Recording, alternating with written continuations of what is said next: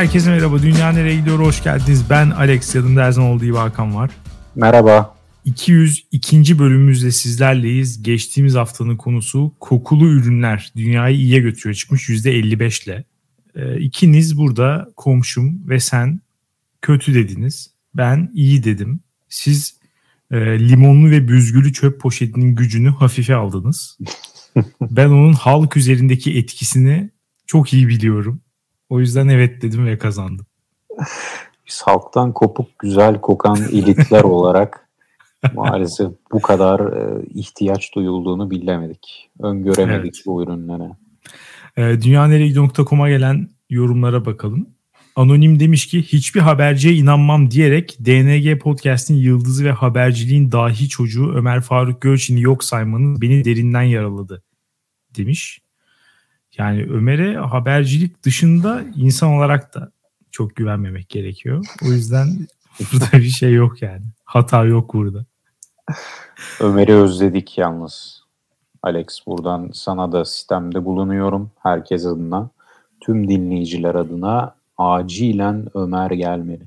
Evet, o zaman müjdeyi verelim. Yakın zamanda Ömer Faruk Gölçin'i tekrar getireceğiz. ee, kendi halinde demiş ki duş jeli kokusu duşu eğlenceli hale getirir. Anlık mutluluk da verir. Bunda başka bir şeyden bahsediyor gibi girmiş lafa yani. Hani duşu eğlenceli hale getirip anlık mutluluk veriyor. Bir insan meyve esansı kokmayı da isteyebilir. Sonuçta sıkılan parfümün kokusu da günlerce tende, giyside kalabiliyor. Duş jeli bir gün bile kalmıyor. Bunun garipsenmesini garipsedim. Kokulu maskeler esas amaçtan sapılmaması şartıyla güzel bir girişimcilik fikri. Kokulu çöp poşeti için ayrıca bölüm bile yapılır. Seviyoruz demiş ve son olarak büyük bir eleştiri var. Komşunuz umarım tekrar dört yüz ikinci bölümde gelir. Bölümü zor tamamladım. Amanın. Amanın.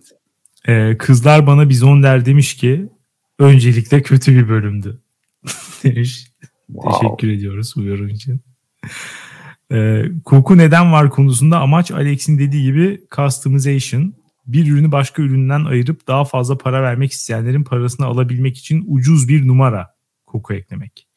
Ben de müşterilerime tek seçenekle teklif verirsem pazarlık yapıyorlar. O yüzden üç seçenekli teklif veriyoruz ve enerjisini seçmeye kanalize ediyoruz müşterilerin demiş. İlginç. Ee, evet, değişik gerçekten. Daha sonra da dünyanın en iyi programı, en komik programı Nathan For You'dan bir sahne atmış. İzlemeyen varsa buradan tavsiye etmiş olalım. Hı hı. E, domates fakat, demiş ki... Hı. Özür dilerim Alex. Fakat şunu sormak zorundayım. Bir ürünün birçok seçeneğini veriyorum müşteriye diyor ya. Şimdi kokuluyla kokusuz farkı olabilir de kokullar arasında da böyle bir hiyerarşi oluşuyor mu?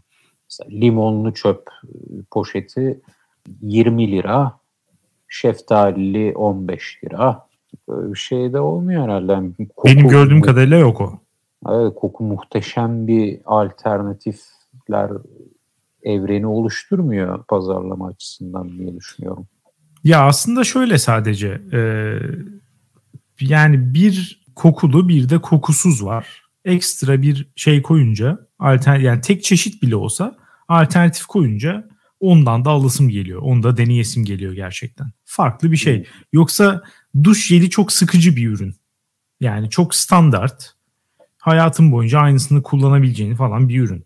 Oraya bir böyle e, hafif değişik bir şey geldiği zaman onu da bir tadına bakmak isteyebilirsin.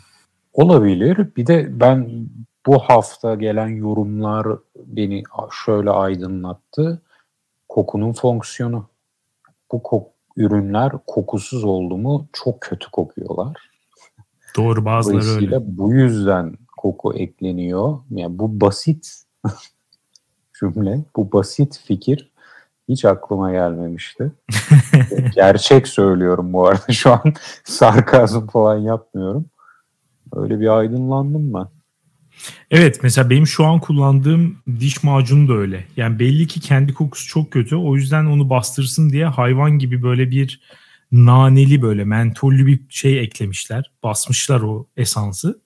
çok fazla basmışlar ama hani sebebini anlayabiliyorsun. Çünkü kendi tadı çok kötü gerçekten. O... Parodontax mı? Yok, hayır. Opalesans diye bir şey. O ne be? Çok iyi bu arada, tavsiye ediyorum. Bembeyaz yapıyor dişleri. Daha ne doğrusu senin? E, senin dişin en çok ne kadar beyaz olabilirse o kadar yapıyor.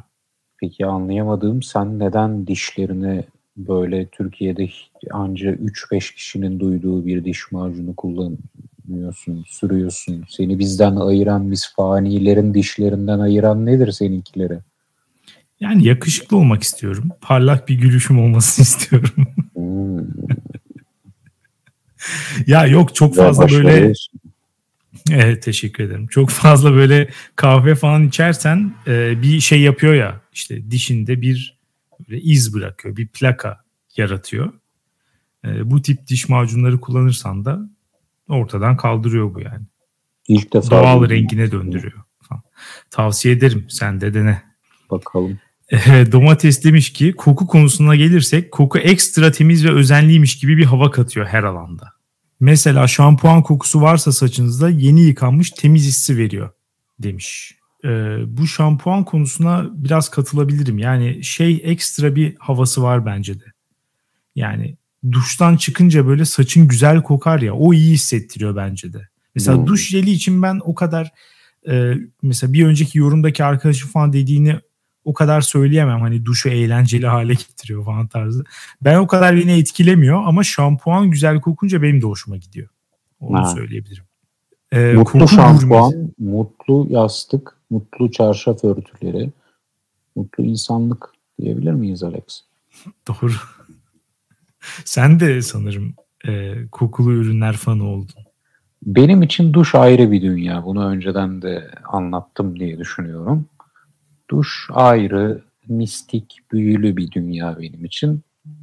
O yüzden orada yaşanan her şeye varım. Bu arada şeyi konuşmadık mesela, yumuşatıcı. O da kıyafetleri kokutan bir, yani normal kokusundan ayrı ekstra bir esans veren bir ürün. Ben onu da çok severim mesela. Evet. Benim annem o konuda ustadır. Yumuşatıcı kullanımı konusunda. Kıyafetler öyle bir kokar ki Alex. Aa, bal dök yala. Yalarsın vallahi. e, koku gurmesi demiş ki, komşu hanım çocukken kendisine alınmayan kokulu arımaya silgisinin yarattığı travmayla tüm kokulu ürünleri ezmeye ve gömmeye programlanmış. Duş jeli, şampuan, sabun gibi ürünlerin kokulu olmama ihtimali yok. Kafamda mentol ferahlığı hissetmezsem asla temiz hissetmem. Kokulu çöp poşetine girmiyorum bile. yirmi birinci yüzyılın en büyük ürünü. Çöpün tüm pis kokusunu yok edip etrafa limon kokusu yayıyor. İnanılmaz büyük icat demiş. Ya son kısma özellikle katılıyorum. Ben mentollü bir şampuan hiç kullanmadım. Bilmiyorum. Ama yani poşet gerçekten ayrı bir dünya. Mentollü şampuan hiç kullanmadın. Kullanmadım. Ben genelde biliyorsun bir e, deri kondisyonum olduğu için genelde ilaçlı şampuanlar kullanıyorum. Onlar da böyle mentollü falan olmuyor da işte hani daha nötr kokulu, o ilacın şeyini bastırmak için kullanılmış böyle düz kokular oluyor. Hiç şey olmuyor. E, ekstra Anladım. Esanslı falan olamıyor yani. O zaman hemen kendine bir mentollü şampuan alıp onu duşta muhtelif yerlerine uygulamak ya da bio bio falan gibi. Yani sadece saçımda uygulama. Tek Peki. diyebileceğim bu. Ve o anı yaşa. Cheers demiş ki, senin az önce dikkat çektiğin şeye o da işaret etmiş. Satın aldığım yüz kremlerimde parfüm içeriği olmamasına dikkat ediyordum. Satın aldığım bir iki kokmayan krem idare ederdi. Yani neredeyse kokusu yok gibiydi. Ancak son aldığım kremin içine acilen parfüm eklemeleri lazım. Kremin içeriği o kadar doğal ki adeta ölü balık gibi kokuyor. ee, yani diyeceğim şu ki, bazı ürünlerin gerçekten kokuya ihtiyaçları var demiş. Evde hep bir yerlerden gelen hediye mumlar vardı. Hiç yakma alışkanlığım yoktur. Ancak sizin podcast'ten sonra hemen bir tanesini yaktım. Sanırım bana mum yakma alışkanlığı kazandırdınız.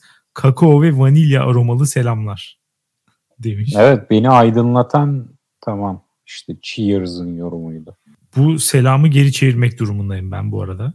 Kakao Aha. ve vanilya aromalı olduğu için. Hmm. Yani o mumlar gerçekten şey yapıyor. E, baş ağrıtıyor. Yani. Mum, tütsü. Evet, tütsü zaten nefret ediyorum. Onu kokulu bir ürün olarak düşünmüyorum bile yani. Onun zaten tek amacı koku vermek. E, çok rahatsız edici bir şey.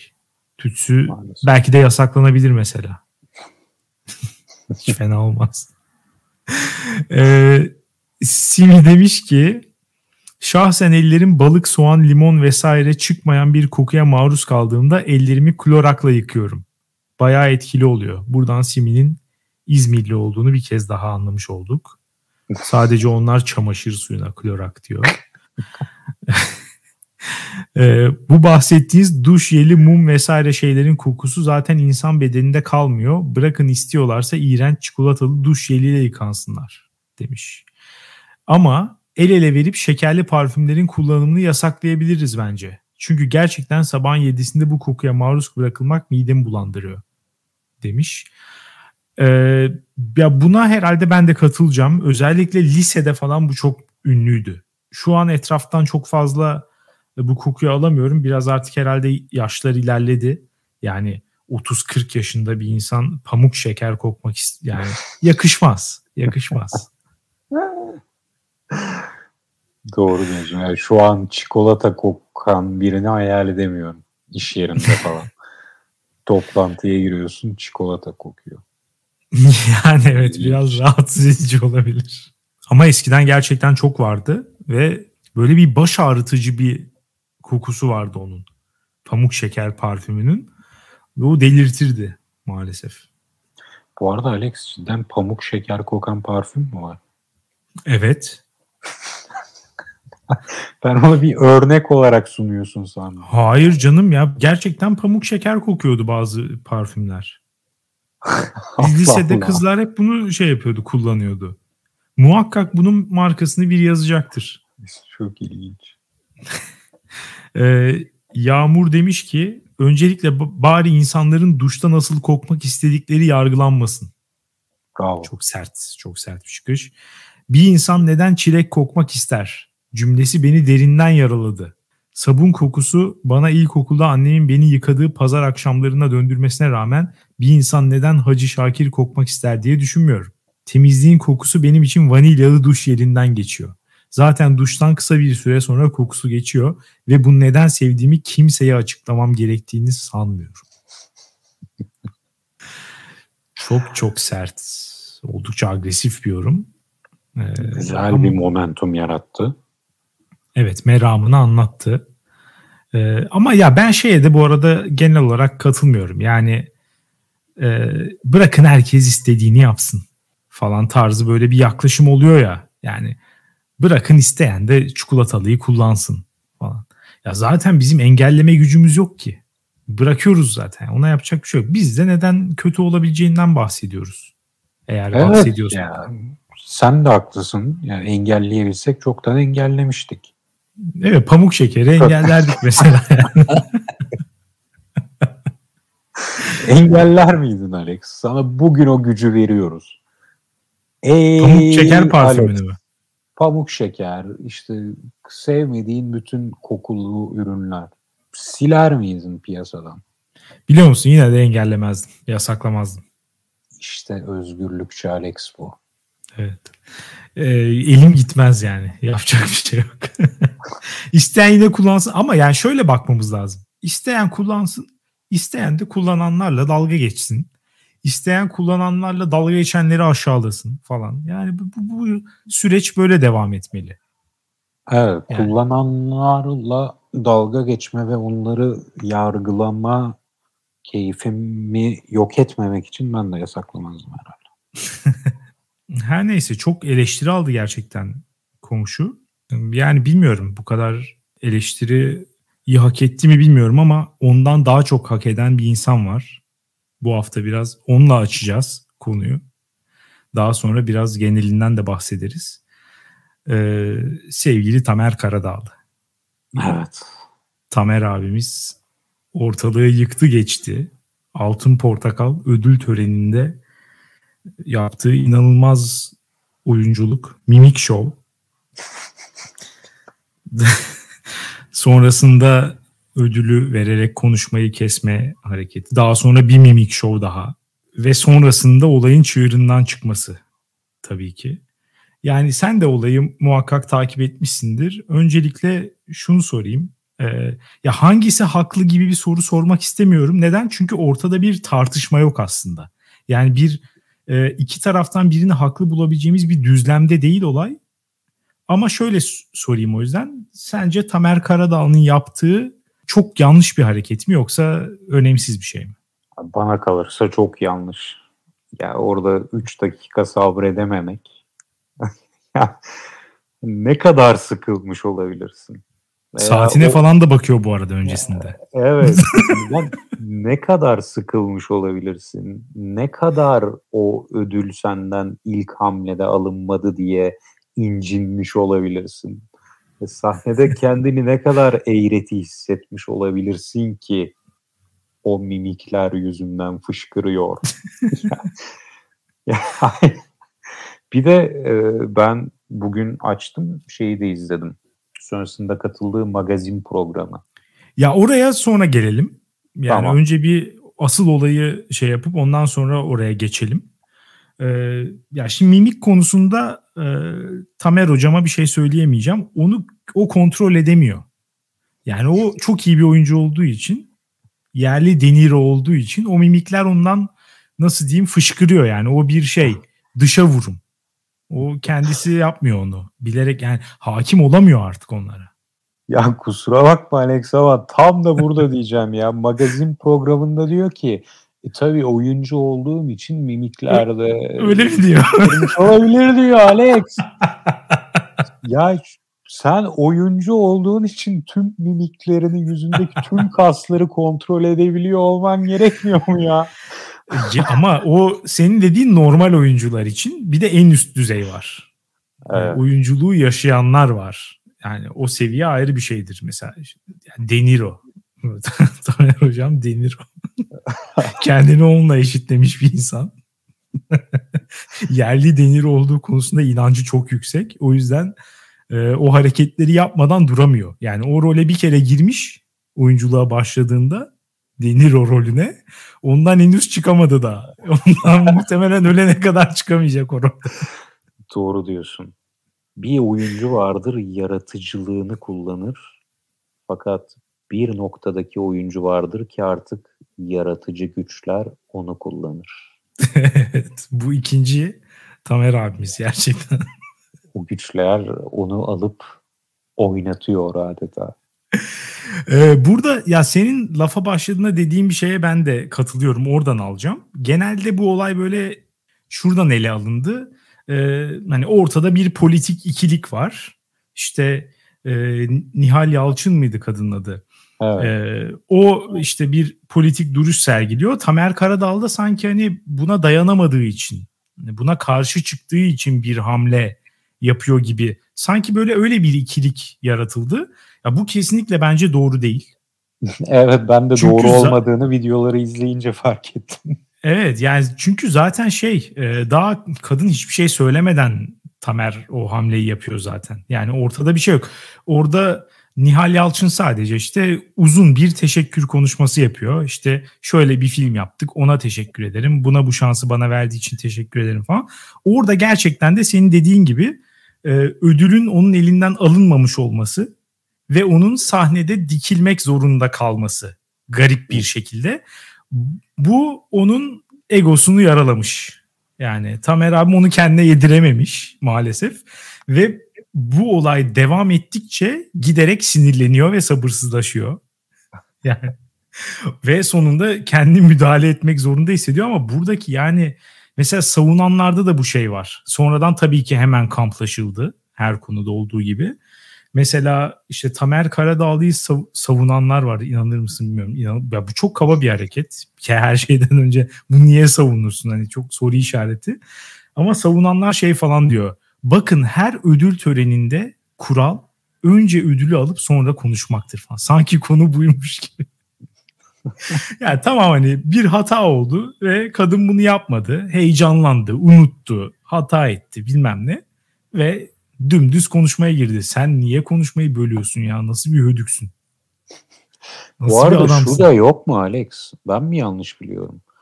Ödülü en başta almış olsa kadın, sonrasında yine Tamer Karadağlı durduğu yerde durmayacak mı? Konuşma bitene kadar. Öyle mi? Ben terk edecek sahneyi diye düşündüm. Hmm, ben yine orada bekleyecek diye düşünüyordum. Genelde öyle olmaz mı ödül törenlerinde? Takdim edilir. Yine bir köşede takdim eden de bekler. Şu an hiç canlandıramadım. Atıyor olabilirim. Ya gerçi doğru söylüyor olabilirsin. Çünkü en sonunda bir daha bir böyle sahnede inerken tekrar bir el sıkışılır. Belki böyle bir fotoğraf olur falan. Ben de şu an onu tahayyül ettiğimde zorlanmadım açıkçası. Öyle de olabilir. Ama yani şeye kızdığı kesin. Orada protokole uyulmamasına ve onun e, yani orada karizmayı çizdirdiğini falan düşünüyor. Yani orada bir hani ego hassasiyeti yaşamış Tamer abimiz. Ve yerli denir olduğu için kendini tutamamış maalesef. Orada mimiklere yapacak hiçbir şey yok. Daha sonra ödülü veriyor, bölüyor falan. Ya sonrası inanılmaz. Sonrası tam bir Türkiye. Yani olay aslında çok alelade bir ödül töreninde olabilecek çok basit bir şey. Ama yani o kadar olay bir anda büyüyor ki, dallanıp budaklanıyor ki sonrasında yani şöyle söyleyeyim. Şimdi olayın başına bakalım. Bir oyuncu bir başka oyuncuya ödül takdim ediyor ve ödülünü zamanında almadığı için konuşmasını yarıda kesiyor, değil mi? Olayın özeti bu. Evet. Şimdi bir bu var. Sonra aradan belli bir zaman geçiyor ve ödülü takdim eden oyuncu bir magazin programında şunu söylüyor. Bakalım o bebek katillerine terörist diyebiliyor mu? Ay şimdi buradan buraya nasıl geliyoruz abi biz her seferinde? Nasıl oluyor bu ya? Şu ifadene bayıldım. Tam bir Türkiye. Gerisi tam bir Türkiye. Ya ben senin dediğin gibi bugün videoları oturup izleyene kadar olayı şöyle sanıyordum. Nihal Yalçın ödül töreninde çıktı ve ödülü alırken Selahattin Demirtaş'a özgürlük dedi. Bunun üstüne Tamer Karadağlı sahnedeyken bir müdahalede bulundu. Onun konuşmasını kesip sahneden indirdi. Bunu söylediği için. Ben kafamda bu olay gerçekleşti sanıyordum videoları izleyene kadar. Abi çok fakat normal. Meğer kadın çıkmış. Bu arada dipnot geçeyim. Sen izledin mi bilmiyorum ama kadının ne söylediği hiçbir şekilde anlaşılmıyor. Yani evet. Orada belli ki bir arka plan var benim bilmediğim. Çünkü kadın diyor ki seneye erkek kategorisinden ödülü almak istiyorum. Herhalde ben aldığıma göre diğer kadın oyuncular kötüydü falan diyor. Ya orada herhalde bir arka plan var benim hakim olmadığım. Çünkü yani neden böyle şeyler diyor. Hiç anlamak mümkün değil sadece o videoyu izleyince. Fakat bu bile sanırım politik bir açıklama olarak algılanmış. Tamer Karadağlı çünkü sonradan katıldığı magazin programında şunu da diyordu. Ben zaten Nihal'in arkadaşlarından biriyle konuştum. Bana şöyle dediler, bizim bütün olayımız bu. Bu yarışmalar politik şeyler. Buraya biz politik bir şeyler ifade etmek için geliyoruz. Ya politik ne, politik ne demiş abi? En sonda İstanbul Sözleşmesi yaşatır demek dışında evet. Hiçbir politik içeriği yok konuşmanın. Yani bir yandan da ona da ben hayıflanıyorum. Yani bu kadar hani politik olarak da tırto bir hani konu. Normalde mesela belki buradan eleştirilebilir. Hiçbir evet. içeriği olmayan bir konuşma yaptığı için. Şimdi seni Tamer Karadağlı evrenine davet ediyorum. Tamer Karadağlı diyor ki Nihal Yalçın politik bir konuşma yaptı. Ama neden zaten politikayı karıştırıyorlar anlamıyorum. Ben kendisinin sanatına saygı duyuyorum. Sanat ayrı, politika ayrı. Sanatçı olarak kendisine bayılıyorum diyor. Sonra olayı bir anda kendi politize ediyor. Ben ama sonradan baktım diyor. Selahattin Demirtaş'a özgürlük falan da yazmış. Bunları kimin yazdırdığı belli. Burada o zaman Burada o zaman bu açıklamaların arkasında başka birileri var. Yani her salı meclis konuşmalarında duyabileceğin tipik cümleler bir anda Tamer Karadağlı'dan gelmeye başladı. Hani sanat sanatta kalsın, niye politize ediyoruz dedikten sonra olayı bu noktaya muhteşem bir şekilde getiriyor. Ya evet, gerçekten hakaret içerikli bir şeyler söylemeden nasıl kendisiyle ilgili yorum yapabilirim bilmiyorum yani. Bir yandan hakikaten korkuyorum, Türkiye'de şeyler çok böyle hani etrafa dağıtılır gibi açılıyor, hakaret davaları falan. O yüzden bir şey söyleyince bir şeyler de olabilir, başımıza iş de gelebilir. O yüzden bir şey demek istemiyorum yani Tamer Karadağlı ile ilgili. Ya şey de bu arada çok antipatik bir insan bu arada bence. Yani Nihal Yalçın çok antipatik. Ya benim hayatımda gördüğüm en antipatik insanlardan bir tanesi. Ben şey tanımıyordum kendisini bu videolara kadar. Çok sinir bozucu bence. Yani ama ya bazen böyle şey oluyor ya. Sosyal medyada şu refleks çok oluyor. Hani birisi eğer antipatikse, onu antipatik buluyorsan o zaman başına gelen herhangi bir şey meşru olabilir. Biraz böyle de bir garip bir şey de var. Duruş da var yani. Onu da onu da anlayamıyorum. Hani antipatik olabilir ama başına gelenin rezilliği değişmiyor yani. Kadın ödül aldı diye o arada bir cümle bir şey söyledi diye şu an yani olmadık şey kalmadı ya. Nasıl bir şeye dönüştü yani. İlginç. Sor bakalım. Kadarı. Sor bakalım Alex. Abdullah Öcalan'a bebek katili diyebiliyor mu?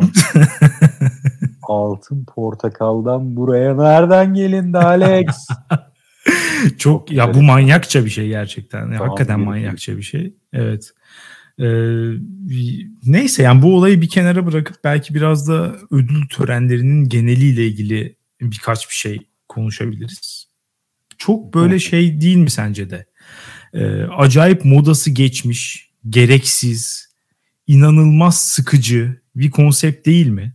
Yani ben gerçekten ödül törenlerinden yani nefret ediyorum, belki çok güçlü bir şey olacak ama acayip bayık bir şey ya. Tamamen böyle hesaplı, çalışılmış, işte inanılmaz bir sahicilik problemi var. Ya bu zaten şeyler, dizi, film sektörü, müzik sektörü falan çok böyle gerçekten bir sahicilik problemi var bu insanların birçoğunda. Zaten hani oyuncular her şeyini falan hesaplı yapıyor şu an. Bu ödül törenlerinde de aynısı geçerli yani. Konuşmalar, o mimikler falan, o sahtelik her yerden akıyor. Ben izlemeye dayanamıyorum gerçekten. Kim izliyor bunları ya? Ben.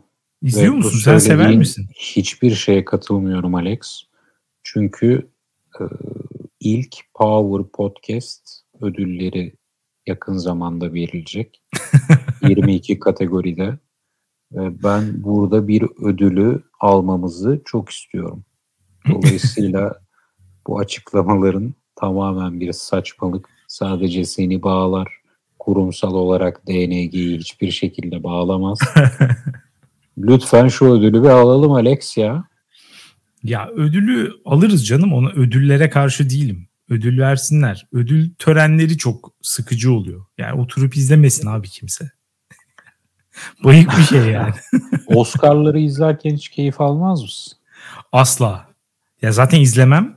Sonradan bazen Ee, inanılmaz abartılı ifadelerle bu videoyu kesin hani izlememiz gerektiğine dair böyle paylaşımlar falan oluyor bazen. Oscar'larda dün öyle bir şey oldu ki inanamazsınız falan tarzı, böyle ertesi gün bir Oscar hype'ı olur ya hep böyle. Hı hı. İşte sen belki çok fazla şahit olmuyorsundur. Twitter'da falan çok acayip oluyor çünkü bu olay. Ee, böyle geliyor video, izliyorum ya, yine çok sıkıcı, yine çok bayık, yine aynı o şey e, ünlü oyuncu sahteliği. Yani acayip sinir bozucu ya. Her şey çok ya, birkaç kere artık şey denediler böyle. Son ölürken artık can çekişirken bir hani ödül töreni ve oyuncuların o halleriyle dalga geçen komedyen davet etme olayı. Falan böyle Ricky Gervais geliyor, dalga geçiyor falan. Onlar da yine hesaplı falan. Hesaplı ama keyifliydi. Yani evet, bir tık yani şeye göre, normal bir Oscar törenine ya da Golden Globe'a göre falan on kat daha keyifli tabii ki. Oraları zaten izledim ve güldüm. Güzeldi. Ama mesela o da şu an eski. Onu da bir daha yapamazsın artık. Evet. Ve son zamanlarda zaten inanılmaz bir düşüş var şeylerde. Ee, ödül töreni izleyici sayıları iki bin onların ortalarından itibaren zaten düşüşteymiş. Ama son iki senedir falan, biraz tabii pandeminin de etkisi olabilir. Artık böyle herkes bir araya toplanmıyor. O şey etkisi de yok. Mesela kırmızı halı. Ya abi bu kadar leş bir gelenek olabilir mi ya? Kırmızı halıda şu ne giydi falan. Ya ulan bu ne ya? Abi bu kadar sefil bir hayat sürüyor olamayız ya. Bunlardan bu kadar heyecanlanacak kadar. Bence sefil hayat sürdüğümüzden dolayı değil de şundan ilgi azalmıştır diye tahmin ediyorum. Artık ünlülerin yataktan pijamayla çıktıkları hali de gördüğümüz için, işte Instagram story'ler, şunlar bunlar. Hı hı. Artık o dediğin o kırmızı halının, o gecenin bir anlamı kalmadı. Ya o eskiden sadece televizyon varken, ünlülere erişimin esasen sadece televizyon aracılığıylayken, onlar özel gecelerdi. Evet. Onları görmek için. Aa sanki onlar oranın insanıydı. Ama şimdi ben kırmızı halıda gördüğüm insanın sabah hazırlanırken makyajında çektiği story'yi izlediysem o kadar bir heyecan yaratmıyor. Veya yani yumurta yerken izlediysem daha geçen gün. Tabii canım. Artık bu... bu heyecan yaratmıyor olabilir dediğin gibi. Ya televizyon çağının, televizyon çağının düşüşe geçmesiyle alakalı direkt. Tabii tabii ki. Zaten onun için tasarlanmış bir format aynı zamanda. Yani üç saatlik devasa bir tören falan. Yani bu hani internet için yapılmamış tabii ki. Yani televizyon izleyen insanlar için yapılmış belli ki. Ya bence çok büyük bir faktör dediğin. Ama ya zaten mesela bu sene özellikle hani rekor düşük seviyede Oscar'ları on milyon kişi izlemiş. Ki bu da olması gerekenden on milyon fazla. Aslında. Yani şunu bir sıfıra getirelim artık ya. Yani ya ödülleri kazananlar internetten açıklansın falan. Böyle güzelce onlar hani teşekkür listeleri şey... alınsın. Evet abi. Ya teşekkür konuşmaları falan her zaman çok kötü oluyor. Henüz ya mesela hiç denk geldin mi?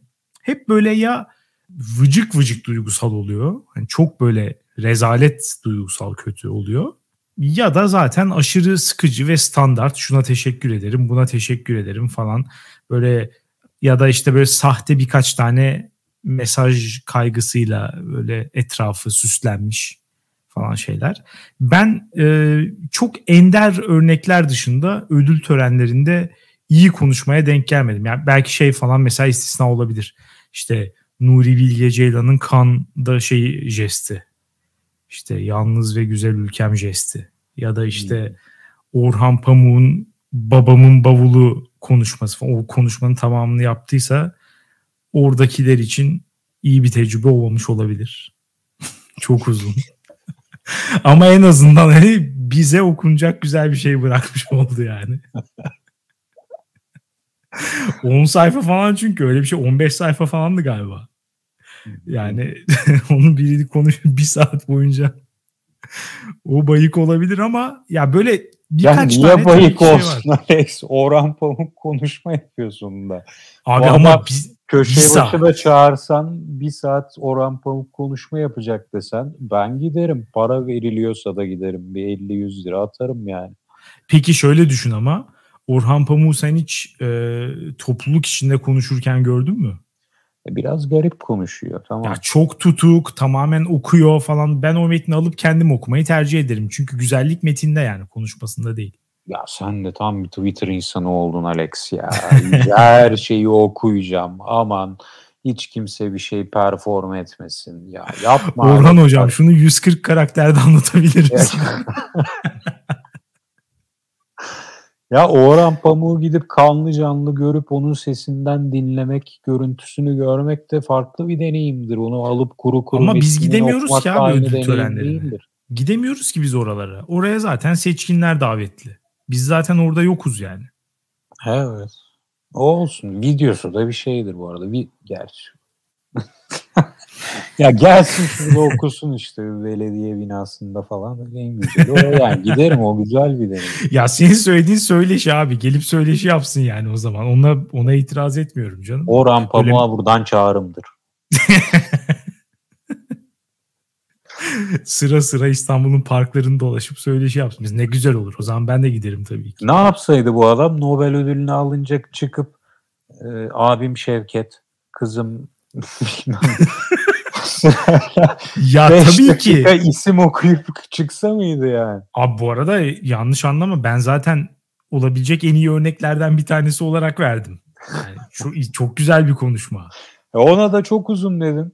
Ama ya on beş sayfalık şeyi bir kere de oturup oku, okursan birisine çok böyle tutup heyecanlı bir şekilde, hani Orhan Pamuk olarak heyecanlanıyor adam topluluk önünde belli ki. Rahat hissetmiyor kendini falan. O on beş sayfayı muhtemelen tir tir titreyerek, takılarak falan okumuştur. Ondansa hakikaten dağıtsın, ben evimde okuyayım yani. O zaman yeni Oscar ödül töreni önerim. Sadece belli başlı kategoriler için ödül verilecek. Tamam. En iyi kadın oyuncu, en iyi erkek oyuncu, en iyi film, en iyi yönetmen. Bu kadar, bitti. Evet. Onlar ama çıkıp büsbütün uzunluklu, derinlikli bir konuşma yapacaklar. Var mı öyle bir becerisi herkesin? Ya metin yazarları var bu iş. İşte o zaman çok sahte oluyor. Ya sa- olay sahte zaten. Niye bunda bir sahicilik arıyoruz ya? Ya sahte olunca da bir keyfi olmuyor yani. Bir güzel bir şey yok ortada. Ya neden bu sahte illa kötü olmak zorunda? Ne bileyim yani ödül tö- ya o zaman ne bileyim ya kurguysa eğer ödül töreni konuşmasından daha güzel bir milyon tane mecra var. Yani buraya onlar mı sıkışıp sahte kalacağız?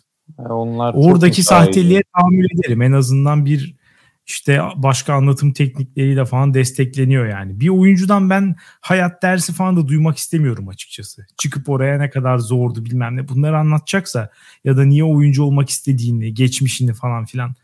Yani geçmişiniz diyesim geliyor. Böyle bir şey. Ama insanlar demiyor işte. O senin çok bayıldığın şu anki Instagram story mecralarında gidip o insanın yumurta yiyişini izliyorlar. E, o insandan biraz daha derinlikli bir birkaç cümle duysunlar. Ben tercih ederim bunu. Bir etkiler insanları. Ya izleyeceklerini de zaten zannetmiyorum da, bir de dipnot bu arada. Ben Instagram'a bayılmıyorum. Onu da dipnot olarak. Biliyoruz seni Alex. Biliyoruz. Kandıramazsın. Her akşam. Bu arada her akşam ne?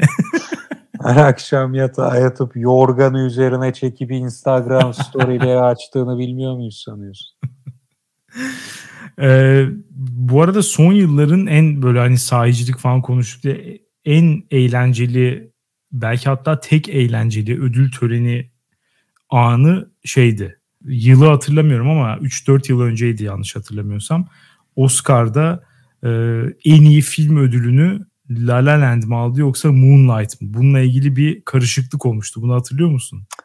Aa, Sunucu evet. Gelmiş ama yanlışını söylemiş kartla falan. Sonradan böyle o bir şey söyledi, onlar sevindi. Sonradan aslında diğeri kazanmış.